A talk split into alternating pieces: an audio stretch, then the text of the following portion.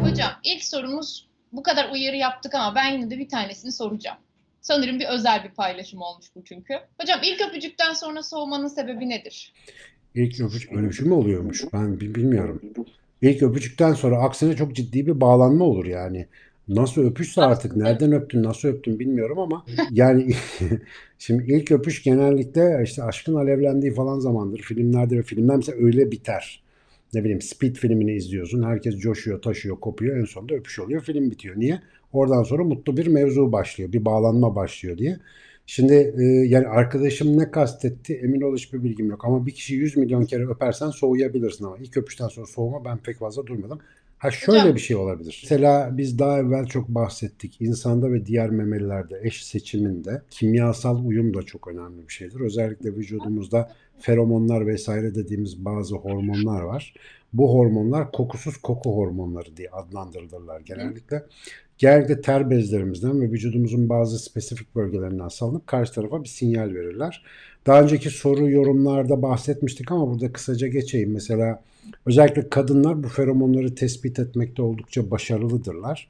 Ve e, feromon kokularının çekici geldiği erkeklerle genetik karşılaştırmaları yapıldığı zaman kadınlar bundan hiç haberdar değildir ama çekici buldukları erkeklerle aralarındaki genetik benzerlik en az düzeydedir. Yani kendilerine en uzak ol- akraba olan erkeği seçerler. Bir de enteresan bir şekilde feromonlar e, özellikle insanlarda ve diğer primatlarda şu burun kenarındaki oyuklu alanlar var ya oralarda kulak memelerinin arkasında, koltuk altlarında, kasık bölgelerinde gibi vücudun girinti yerlerinde daha fazla salgılanır ya da orada daha çok birikirler. Ve özellikle ağızda tükürük salgısı vesaire gibi diğer salgıların içerisinde de bu tip işaretleyiciler muhtemelen bilmediğimiz başka işaretleyiciler de bulunur. Zaten şimdi özellikle hani tutkulu e, öpüşme dediğimiz meselenin biraz şekline şemaline baktığımızda bir tuhaftır yani millet birbirini yer gibi öpüşür. E, niye böyle bir yeme refleksine benzer bir şey? Aslında birbirlerinin tadına bakıyorlar tabicim. Böyle söyleyince iğrenç oluyor ama birincisi tükürükten e, bir kimyasal analiz yapılıyor. İkincisi daha evvel de konuşmuştuk. Öperken yaptığımız hareketlere dikkat ederseniz bizim öpme meselesi aslında bir dudakla muayene ve koklayarak e, kontrol etme meselesidir. Dolayısıyla işte öpüşürken hem burunla aldığımız o kişinin teninden gelen raiha ya da feromonlar, işte tükürük salgısından vesaire kaynaklanan e, kimyasal e, ipuçları, artı bir de dudaklarımız beyinde en fazla yer kaplayan dokunma alanları. O hassas dokunma duyusuna sahip dudaklarımızla, dilimizle vesaire karşıdaki insanı yoklayarak da onun genel işte yapısal ve sağlıksal durumuyla ilgili bir bilgi aldığımız varsayılıyor. Şimdi tabii ki olay bu kadar ayrıntılı bir kimyasal analize girdiğinde karşıdakiyle siz mesela bilmeden yakın akraba ya da MHC genleri dediğimiz o doku uyumu genleri birbirine çok yakın bir sınıftansanız o insan bir şekilde size itici gelecektir. Çok muhtemel bir şey. Hani bunu e, sanıyorum arkadaşımız bunu kastediyor. Çünkü bu sık rapor edilen bir şey birçok şeyde. Yani insanlar böyle geziyorlar, teziyorlar. Sonra biraz yakınlaşınca diyor ki ben tiksindim bundan diyor. Artık beraber olmak istemiyorum falan. Öyle bir iticilik durumu meydana geliyor. Tabii bu aslında biyolojik olarak ciddi bir koruma mekanizması ama İnşallah arkadaşım bunu soruyordur. Tekrar ediyorum ilk öpüşten sonra herkesten soğuyorsa bu arkadaşımın işi bayağı bir zor. Öpüşme noktasına gelme, iki insanın ö- öpüşme dediğimiz eylemi yapması zaten daha ileri düzey bir şeyi yapmaya karar verdiklerinin bir göstergesidir. Yani o bir yakınlaşmanın giriş kapısı gibi bir şeydir. E, ama dediğim gibi çok yoğun bir kimyasal analize dayanıyor.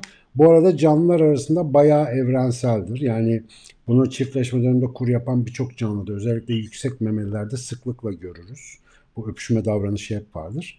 E, insanda da mevcuttur. Sanıyorum arkadaş inşallah bunu demiştir.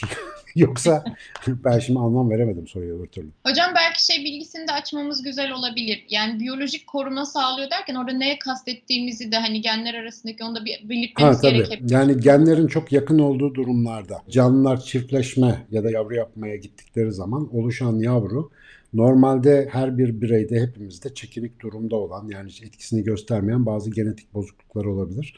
Ama bunlar anne ve babadan gelen kromozomlarla iki bozukken karşı karşıya gelirse o zaman o yavru bozukluğu ortaya koymaya daha yatkındır. Bu işte akraba evliliklerinde sakat ya da hastalıklı doğum oranlarının yüksek olmasından bildiğimiz bir şeydir. Bu arada bizim katıldığımız bazı televizyon programlarında biyolojinin B'sinin sol bacağını bilmeyen arkadaşların devamlı hayvanlarda işte e, şey nesep yoktur hayvanlar birbirini tanımaz evladıyla cinsel ilişkiye girer falan diye atıp tuttukları bir mesele var. Öyle değildir efendim. Bütün memeli canlılar kendi çocuklarıyla ve kendi yakın akrabalarıyla cinsel ilişki yaşamaktan uzak dururlar. Onlarla çiftleşmeyi tercih etmezler. Ancak çok stresli durumlarda bir kafese kapatılırlarsa falan böyle marjinal davranışlar gösterirler. Çünkü bu feromon sinyalleri başta olmak üzere bir sürü biyolojik marker onlara karşıdaki o karşı cinsten de olsa, karşı cinsiyetten de olsa diğer canlıyı oldukça itici gösterir.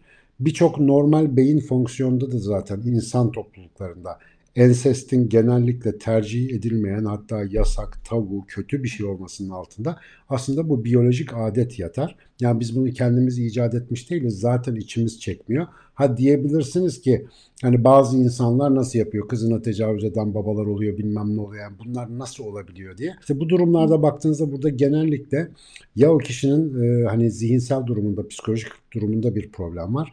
Yahut genellikle e, bu tip durumlar beyin tümörleri vesaire gibi yıkıcı, travmatik e, yani fiziksel travma yaratan olayların bir sonucu olarak gelişebiliyorlar. Ya bunların hepsinde de neticede beyindeki algılama sisteminin ya da biyolojik bu feromonları algılayan sistemlerin doğru çalışmamasına ya da doğru veri değerlendirmesi yapılamamasına bağlı bazı sorunlar var. Yoksa normalde canlılar aleminde yakın akraba çiftleşmesinin önünde ciddi bariyerler vardır.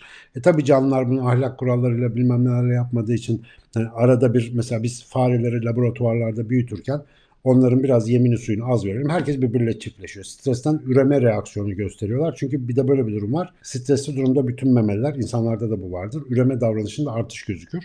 Ve böyle olunca tabii ki ensest mensest bariyerleri hızla yıkılabiliyor. Bu arada hayvanlardakine ensest demiyoruz. Ensest insan için kullandığımız bir tabir yanlış anlaşılmasın. Ama hayvanlarda da ensest benzeri ilişki diye e, konuşabiliriz. Yani bunu engelleyen de ciddi bir şeydir.